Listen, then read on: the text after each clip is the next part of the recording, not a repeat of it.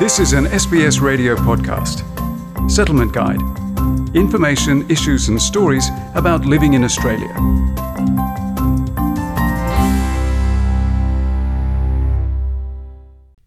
Research shows that many Australians underestimate the importance of having a will, but experts argue that planning for your loved one's future should be a priority, regardless of age, socio-economic status, and ethnicity. According to a 2015 study, only older Australians and those with significant assets most commonly had a will in place.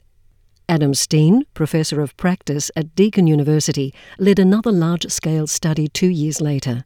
It showed that almost half of those surveyed did not have a will in place. Basically, you get the same things. Most people don't want to engage in the discussion about wills and deaths and estates and all that kind of stuff. There's a large proportion of people, you know, roughly about 50% or just, just under 50%. Professor Steen says various misconceptions and superstitions are among the reasons that people refrain from making a will. What we find is that there's a large proportion of people who don't think that they need a will. Uh, there's also a significant proportion of people who think if they make a will, they're going to die. Some people think we don't have enough money, we're not old enough. Those factors really apply across the board, not just in ethnic communities, but also Anglo-Saxon communities as well.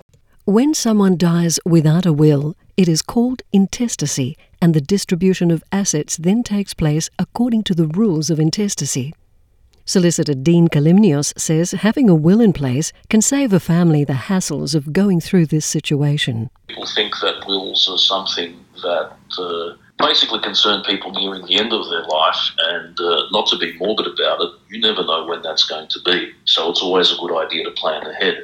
Another misconception is this idea that if you don't have a will, the state gets all of your assets, and that's not true either. There are laws which state exactly what happens in that situation, but obviously, if you die intestate, which means without making a will, in those situations, uh, it's a little bit more complicated in terms of what the laws say about who gets your assets and your estate.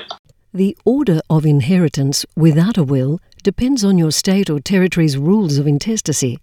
But Mr. Kalimnios says those rules might not reflect how a person would have wanted to prioritise the family for bequeathing the assets. Estates are sometimes complex. People may have business interests, people may have shares, people may have different types of property, and the will really helps you work out how you're going to dispose of those assets. There might be something that you really want to bequeath to a grandchild, uh, family heirloom, or something of significance, or something shared between both of you, and a will is the best way to do that.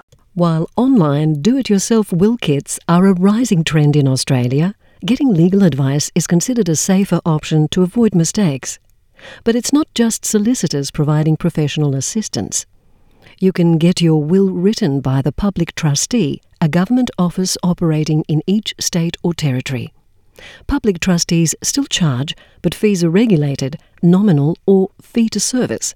Fee exemptions may also apply for pensioners and people over 60. Michael Spiegel is the Executive General Manager of the Trustee Services Division at the Public Trustee for Victoria.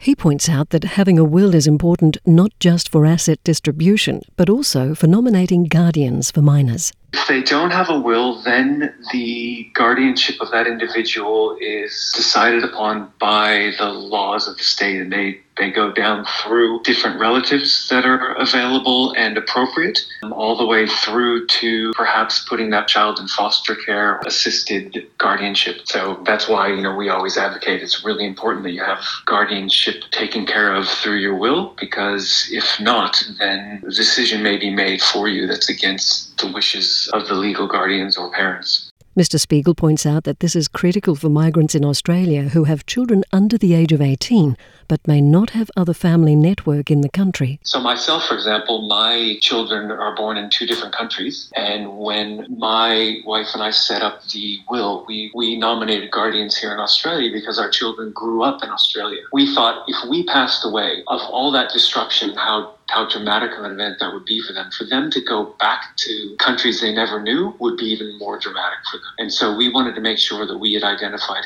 our closest friends here who were willing to take care of our children in that eventuality. During years of preparing wills for his clients, Dean Kalimnios has encountered instances when the clients' ethnic backgrounds interfered with concepts of inheritance and distribution.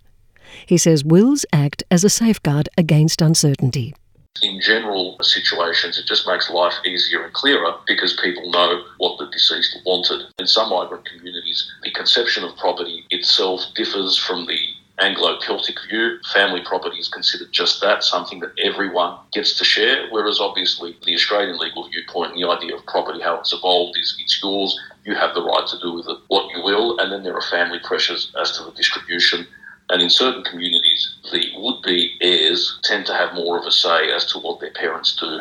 Michael Spiegel says tensions in the family in the absence of a will are not unique to any particular culture, recounting his experience at the Victorian State Trustees the deceased person's wishes were not known and were not explained clearly, then it leaves a lot of ambiguity, and that's where we see a lot of conflict. Make sure you have everything in place that you want, and the best situation is not only to have it in place, but to have the conversations with so the family knows what's going to happen. There's no surprises.